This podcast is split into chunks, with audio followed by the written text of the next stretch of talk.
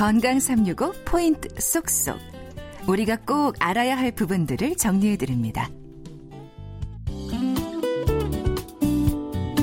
건강 365 포인트 쏙쏙. 오늘은 나이 들수록 챙겨야 할 부분들, 특히 영양과 관련해서 우리가 알아야 할 부분들을 짚어봅니다. 대한노인병학회장이자 영양내과 전문의 백현욱 교수와 함께 하는데요. 어, 건강 염려증이란 말도 있습니다만 나이 들수록 식사만으로는 건강을 챙길 수 없다는 말도 많이 하거든요. 어떻습니까? 제 생각에는 식사를 잘하면 만사 오케이입니다. 어, 식사를 잘하면 만사 오케이다. 사실 어딜 가나 건강에 대한 얘기가 인사처럼 이어지는데요. 그럼 건강기능식품, 뭐 건강보조제, 모두 이런 영양제들 사실 다 같이 영양제라고 생각하면 되나요?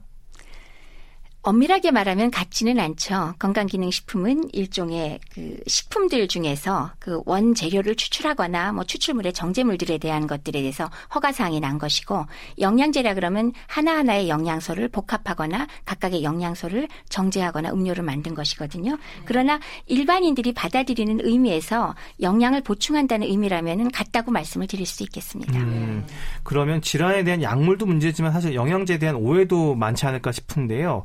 일단 많이 먹고 본다는 분들도 있지만 또 지나치면 독이 된다 뭐 이런 얘기도 있던데요. 어떻습니까?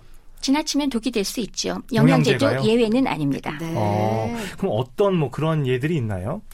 아까 말씀드렸듯이 종합 비타민 오히려 오래 드신 분이 암 발생률이 올라간다든지 음 그리고 또 바이타민 A나 E 같은 경우는 지용성인데 지나치게 과다하면 안 좋기 때문에 종합 비타민을 드시는 분이 비타민 A나 E를 추가로 더 드신다든지 이런 것들은 다 문제가 될 수 있을 겁니다. 음, 그러면 뭐 권장량, 적당량, 뭐 성분이 충돌하지 않도록 조심해야 하는 부분들도 있을 것 같고요. 또 질환에 따라 영양제 성분 중에 피해야 하는 부분도 있지 않을까 싶어요. 어, 한두 가지만 말씀드린다면 예를 들면 칼슘을 우리 많이들 먹고 있는데 실제로 몸에서 마그네슘이 충분하지 않으면 칼슘 활용을 잘 못하거든요. 그래서 오히려 여기저기 석회화되면서 쌓이는 경우가 있기 때문에 그것만 단독으로 매우, 매우 많이 먹는 건 도움이 되지 않을 수 있습니다.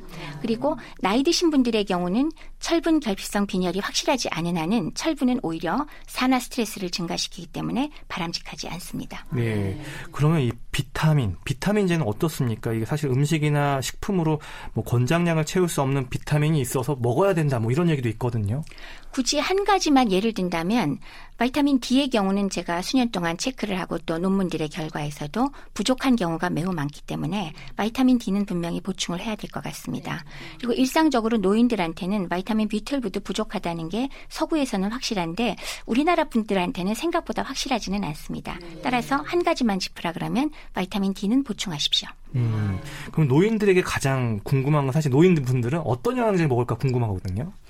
어, 우선 만성 질환을 갖고 있건 아니건 나이 드신 분들이 아연이 부족한 경우가 많고 면역력과 그리고 어, 상처를 아물게 하는 능력 그리고 점막 건강, 피부 건강에 관계가 있기 때문에 아연을 보충하시면 좋겠고요.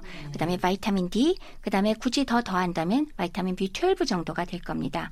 그리고 오메가 3는 많이들 얘기해서 혈관 건강에 대해서 도움이 된다고 하는데 최근에 나온 보고로는 오메가 3도 별로다. 라고 네. 얘기를 하기 때문에 요건 제가 정답이라고 말씀드리긴 어렵고요. 그 다음에 증상에 따라서 마그네슘을 보충하는 경우가 있겠습니다. 네. 정말 식품과 음식뿐 아니라 건강 보조제 역시 알맞게 드셔야 한다는 거 기억해 두시면 좋을 것 같습니다.